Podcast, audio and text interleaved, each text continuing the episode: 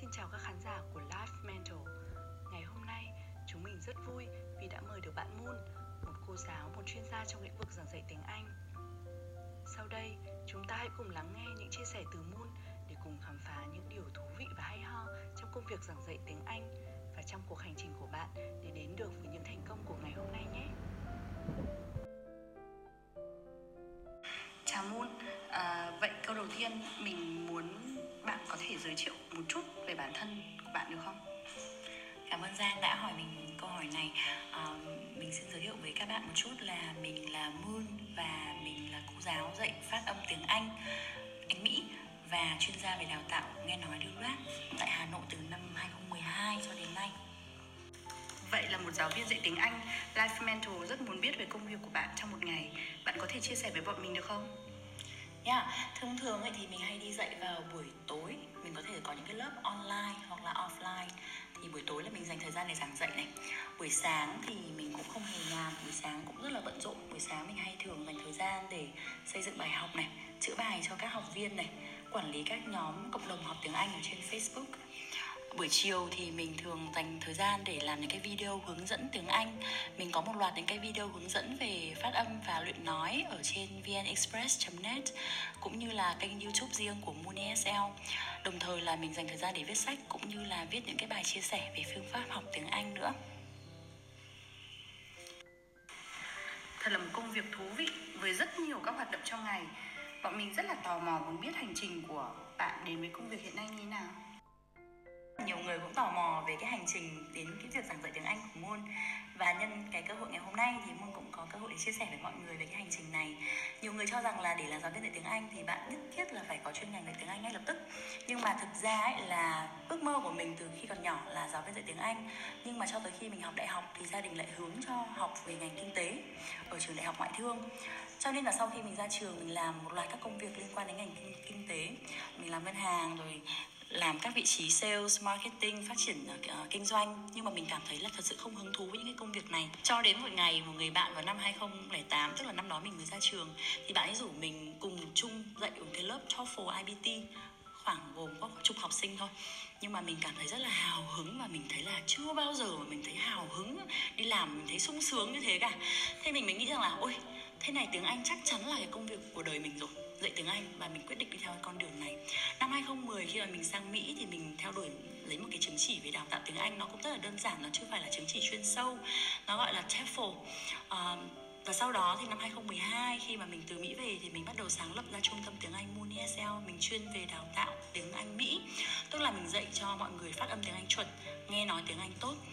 Và cho tới nay là mình cũng đi sâu vào cái lĩnh vực này và mở rộng ra là đào tạo cả TOEFL IBT nữa nhìn chung là mình cảm thấy rất là hứng thú với cái hành trình này và năm 2017 thì để mình có một cái kiến thức sâu rộng về chuyên ngành thì mình đã tham gia một cái khóa học 2 năm đào tạo thạc sĩ về ngành ngôn ngữ học ứng dụng tại đại học tại Mỹ. À, bạn có thể chia sẻ với Life Mentor về những điều tự hào mà bạn có được trong sự nghiệp học hành và công việc của mình được không? Điều mà mình tự hào nhất trong cái sự nghiệp giảng dạy của mình từ trước đến nay đó là mình đã sáng lập ra trung tâm tiếng Anh Moon ESL và cái việc sáng lập trung tâm này đã giúp cho rất là nhiều học viên thay đổi cái cách nói tiếng Anh của họ và đây cũng là ước mơ của mình. Mình mong muốn đào tạo cho người Việt Nam nói tiếng Anh không chỉ rõ ràng mà còn tự tin và lưu loát nữa. Và bên mình là dạy làm sao để để cho các bạn thực hành và có thể sử dụng được tiếng Anh ngay. À, ngoài ra đó thì Vâng, Hương cũng có rất là nhiều cái video hướng dẫn ở trên à, báo điện tử lớn nhất Việt Nam vnexpress.net từ năm 2016 cho đến nay. Và nhờ có những cái video này mà Moon đã giúp cho hàng triệu người Việt tiếp cận được với cả những cái kiến thức chuẩn chỉnh về phát âm Anh Mỹ, cũng như là các phương pháp để có thể học nghe nói tiếng Anh chuẩn ngay từ đầu. Năm 2017 đã dành học bổng 50% đi học thạc sĩ uh, tại Mỹ. Và tất nhiên là cái này nó là liên quan đến học bổng thì các bạn biết rằng là nó liên quan đến một là cái thứ nhất là vị trí trợ giảng này hoặc là trợ lý nghiên cứu thì mình đã giành được cái này. Khi mà mình tốt nghiệp thạc sĩ năm 2019 thì mình cũng đã đạt được một cái điểm ờ, GPA tương đối cao tức là gần như là tuyệt đối 3.97 trên 4 và mình ờ, vinh danh được vinh danh là học viên xuất sắc nhất toàn cái khóa học đó trong cái thời gian đi học thạc sĩ thì Moon cũng đã từng thuyết trình tại hai hội nghị lớn nhất tại Mỹ và trên toàn thế giới. Hội nghị đầu tiên là về hội nghị giảng dạy tiếng Anh ở à, bang Michigan. Mình đã nói về cái cách mà mình đào tạo à, phát âm cho người Việt và được rất là nhiều các giáo sư của Mỹ cũng như là các giáo viên dạy tiếng Anh ở Mỹ hưởng ứng và thậm chí là sau cái buổi thuyết trình đấy, rất nhiều người đã liên hệ với mình để à, xin cái file thuyết trình để học hỏi thêm kinh nghiệm và rất nhiều giáo sư cảm thấy hứng thú với cái phương pháp mà mình đã dùng để giảng dạy phát âm cho người Việt Nam trong suốt 3 năm qua. Sau đó thì vào năm 2019 thì mình cũng đã thuyết trình tại hội nghị uh, giảng dạy tiếng Anh lớn nhất trên thế giới là International TESOL ở Atlanta năm 2019 về uh, cái ờ, phương pháp uh, cũng tương tự về cái cách giảng dạy tiếng Anh cho người Việt. Như Moon đã chia sẻ là bạn đã theo học chương trình thạc sĩ ở Mỹ Vậy bạn có thể nói thêm một chút về việc bạn giành được học bổng du học Mỹ như thế nào không? Và theo bạn thì cần phải chuẩn bị những gì để có thể xin được học bổng đó? Thực ra thì mình hơi khác với những bạn khác một chút Bình thường ấy thì mọi người sẽ xin học bổng từ khi trước trước khi sang bên đó để học. Đấy là cái cách tốt nhất thực sự là như vậy nếu bạn có thời gian. Bởi vì là mình sẽ phải liên hệ với rất nhiều trường này, gửi đi rất nhiều hồ sơ và chuẩn bị hồ sơ rất là kỹ càng để cái hồ sơ của mình nó mang tính cạnh tranh nữa, so với những người khác cũng xin cái suất học bổng đó, đúng không? Nhưng mà hồi mu đi học là năm 2017 và giữa cái năm đó là thực ra mình đang rất là bận với việc kinh doanh và việc giảng dạy ở mu dsl mình không có thời gian để mà đi gửi hồ sơ và đợi chờ năm hay thậm chí là hai năm thôi đến khi được một cái học bổng toàn phần. Năm đó là mình chỉ có gửi hồ sơ đi và khi mà được trường chấp nhận là mình lập tức là mình xin visa và à, kinh nghiệm của mình ý, cho dành cho những bạn trẻ nếu các bạn định đi xin học bổng thạc sĩ hay là sau này đi học đại học chẳng hạn thì có thể cân nhắc như thế này. Qua cái việc mình nói chuyện với các giáo sư ý, thì họ thường rất là quan trọng những cái mối quan hệ cá nhân và họ muốn biết mình là một con người như cụ thể như thế nào. Cho nên là việc mà mình đi qua cái admission office tức là cái uh, văn phòng ấy để mà mình xin học bổng cái tỷ lệ mà mình được đạt học bổng nếu như mà mình đi qua văn phòng là nó rất là thấp cho nên ý, mình nên liên hệ trực tiếp với cái người chủ nhiệm chương trình đó. Ví dụ như các bạn hoàn toàn có thể lên các website của trường của cái khoa đó và tìm ra cái người chủ nhiệm chương trình và email bao giờ cũng sẽ được publish ở trên website. Thì mình liên hệ với người ta. Mình có thể là không cần phải là liên hệ và hỏi ngay lập tức là ôi em muốn có cái học bổng này. Vì thông thường người ta sẽ không quan tâm lắm đâu. Mà nên đầu tiên thể hiện sự quan tâm đến cái trường đó đến cái việc các bạn đã tìm hiểu sâu đến đâu về cái chương trình học này, cái khát vọng, cái đam mê của bạn và giữ liên lạc với giáo sư trong vòng khoảng tầm mình nghĩ là khoảng 2 đến 3 cái email gì đó nói đến cái mong muốn của mình khi được vào trường và sau đó thì thể hiện cho họ biết là bạn có năng lực. Ví dụ như học bổng thường đi dưới dạng là teaching assistantship hoặc là graduate assistantship. Basic um, các bạn có thể hiểu rằng là nó là cái trợ giảng hoặc là trợ lý nghiên cứu cho các giáo sư.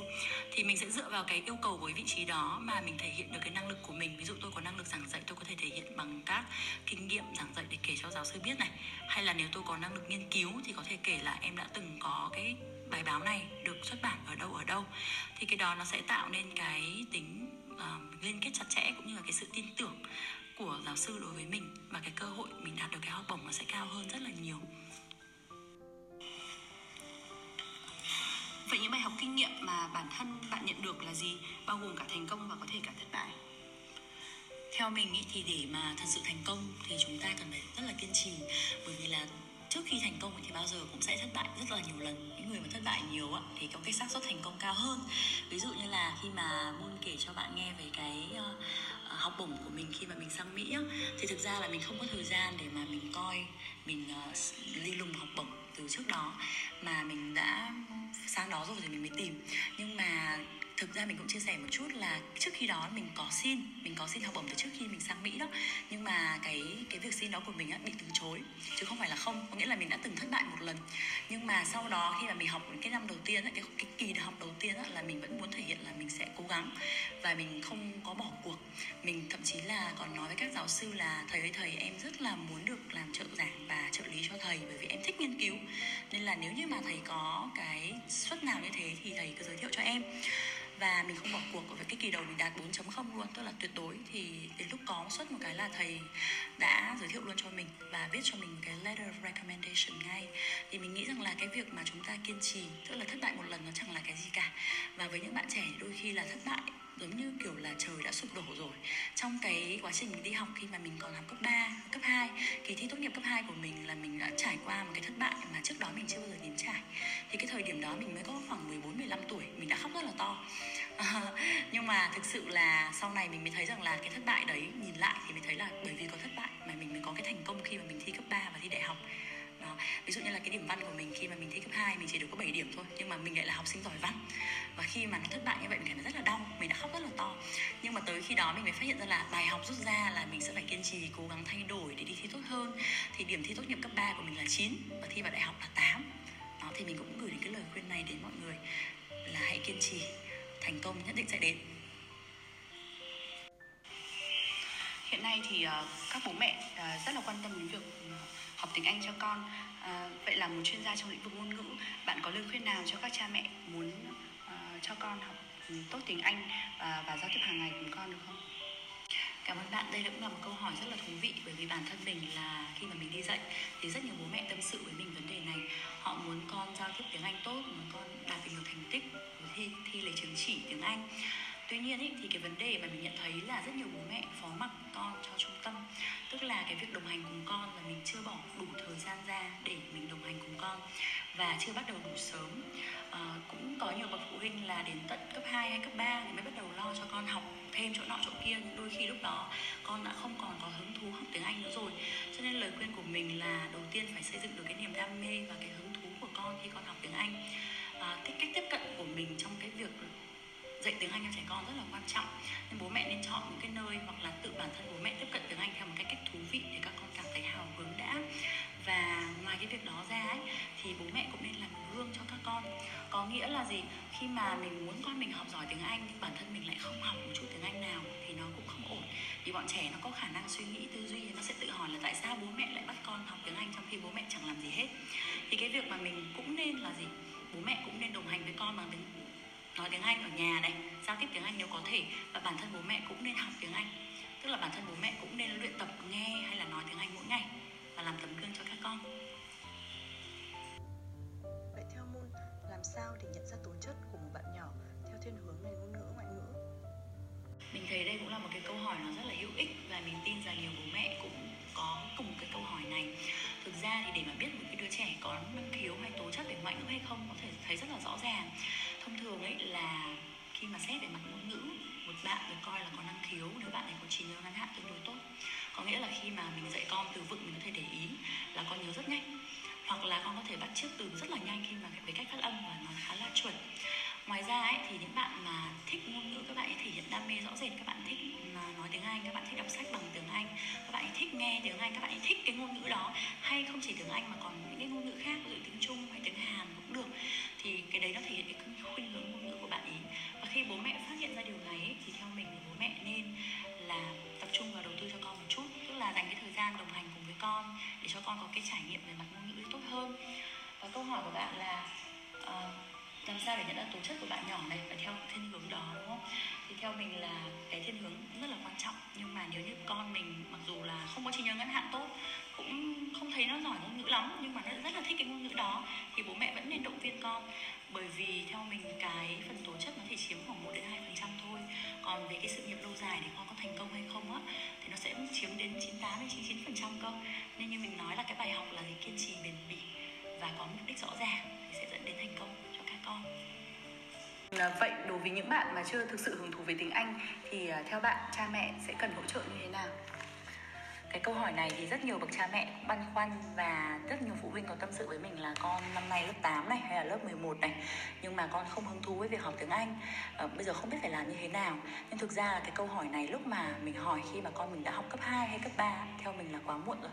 Mình nên quan sát con từ khi còn nhỏ và đầu tư cho con như mình nói ở trước á, là càng sớm càng tốt. À, mình có một người bạn bạn ý con năm nay học lớp 2 và bạn ấy đang ở nhà tự đồng hành cùng con. Nhưng cái cách đồng hành cùng con của bạn ấy nó rất là thú vị ở chỗ như thế này. Bạn ấy kể cho mình là con mình không hứng thú học tiếng Anh một chút nào cả. Hàng ngày mình lôi con ra và yêu cầu con là học thuộc cần này từ mới, hay là đưa một cái bảng chữ cái ra và yêu cầu con học thuộc trong vòng một buổi chiều. Và sau đó con nhà mình nó nhìn thấy cái bảng chữ cái là nó sợ và nó không hứng thú, nhưng mà mình không hiểu tại sao. Mình nghĩ là con nhà mình học dốt. Đó, thì khi mà mình nghe cái câu chuyện này á là mình cũng cảm thấy là vừa thương nhưng mà lại vừa thấy buồn cười. Bởi vì là rất nhiều phụ huynh do mình không hiểu, khi mà chúng ta hướng dẫn con học một cái ngôn ngữ mới, bất kỳ một ngôn ngữ nào, không chỉ là tiếng anh hay tiếng pháp hay tiếng hàn hay tiếng nhật, thì cái cách tiếp cận đúng nó rất là quan trọng. Với trẻ nhỏ thì mình phải làm sao để cho cái ngôn ngữ đó nó trở thành một cái trò chơi, nó trở thành một cái gì đó để nó khám phá thú vị, chứ không phải là kiểu là mẹ dạy con từ này nhé, con thuộc đi, hay là mẹ đọc từ này con bắt chước đi, thì nó rất là nhàm chán. Thì bố mẹ xem lại cái cách tiếp cận này.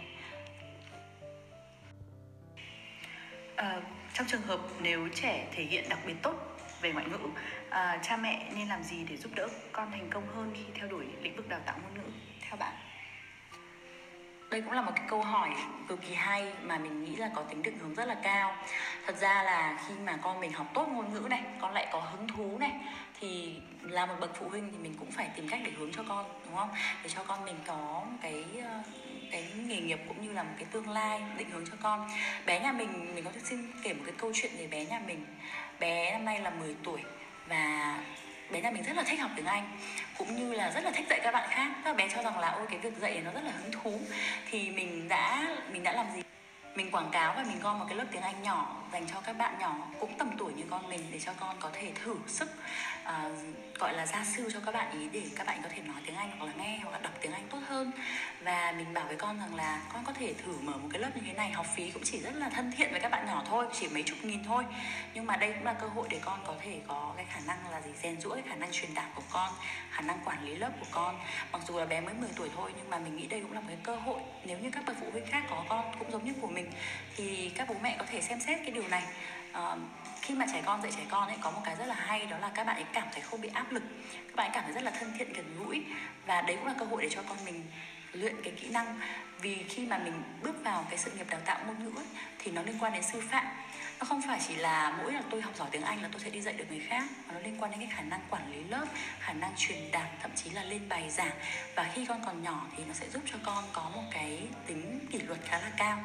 Và phải thật sự biết là con có yêu nghề hay không. Nếu con yêu nghề, con sẽ có thể làm được lâu. Còn nếu con không yêu nghề thì chắc là phải vài buổi khó khăn là con sẽ bỏ cuộc thôi đó thì khi mà con ở độ tuổi nhỏ bố, nếu bố mẹ thấy con có hứng thú thì bố mẹ có thể bắt chước giống như mình tức là cho con thử sức đã. Còn khi con lớn lên thì đương nhiên là mình có thể hướng cho con theo những cái ngành ờ, chuyên ngành về sư phạm ngoại ngữ để con có những cái kỹ năng ờ, trau dồi các kiến thức cũng như là những cái thứ cần thiết để các con có thể ra đời và trở thành một chuyên gia về đào tạo ngôn ngữ. Vậy theo bạn ngoài giảng dạy ngôn ngữ thì ờ, nếu mà giỏi ngoại ngữ trẻ có thể theo đuổi những ngành nghề nào khác? Thực ra thì nếu mà con mình giỏi ngoại ngữ thì các bố mẹ hoàn toàn có thể cho con theo đuổi các nghề khác nhau đúng không? Bởi vì bây giờ ngoại ngữ rất là quan trọng và tiếng anh cũng rất là quan trọng chính xác là như thế. Nó là ngôn ngữ thế giới để giúp các con có thể tiếp cận với cả tri thức quốc tế. Thì um, các con có thể theo đuổi bất kỳ ngành nào các con yêu thích và nếu có ngoại ngữ thì nó giống như kiểu là hổ chắp thêm cánh ấy. Đó, nhưng mà nếu như muốn đi sâu vào cái lĩnh vực ngôn ngữ mà không phải là đào tạo ngoại ngữ thì các con hoàn toàn là có thể làm những cái như là, ví dụ như là giảng dạy về phương pháp giảng dạy ngoại ngoại ngữ. Cái này nó giống như kiểu một cái chuyên ngành nó hơi đi sâu hơn một chút, tức là mình không chỉ dạy tiếng Anh cho những người bình thường mà mình sẽ dạy cho các giáo viên dạy tiếng Anh. Hay là các con có thể đi làm phiên dịch viên, thông dịch viên, hay là các con có thể làm từ điển. Các bạn có biết rằng là có những cái người họ rất là giỏi về ngôn ngữ và họ sẽ là những cái người mà làm từ điển bởi vì ngôn ngữ nó có thay đổi chứ nó không phải chỉ là bây giờ nó là như thế này và mãi mãi nó sẽ là như thế. Thì có rất nhiều ngành nghề cho các con lựa chọn.